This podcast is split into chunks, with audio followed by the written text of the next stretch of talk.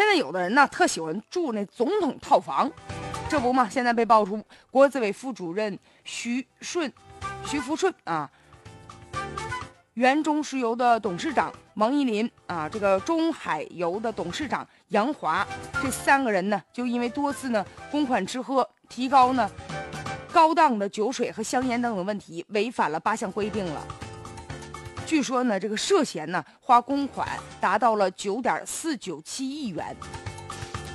他们在度假村里呢也是特别的豪华，最贵的一个总统套房，这个价格呀每晚达到了二点八八八八万元，多少呢？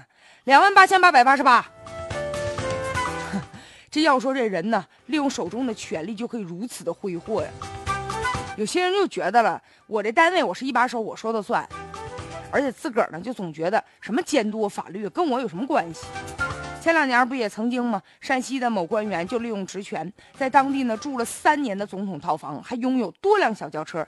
让人觉得特奇怪的就是，这人呢，他做这个事儿根本就没有背着别人，他住总统套房，当地人都知道。而且还有很多的官员呢、富商啊，都到这个宾馆去找他办公去。显然，这总统套房都成他们家了。他可能住着这总统套房啊，自个儿就能做一回梦呢，过过瘾呗。其实啊，是一种非常无知的一种表现。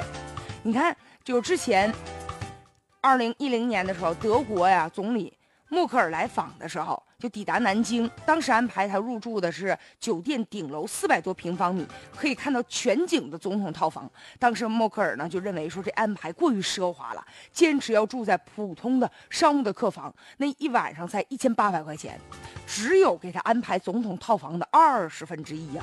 所以他的这个作风十分的平时，说十分的朴素，令很多人也是耳目一新。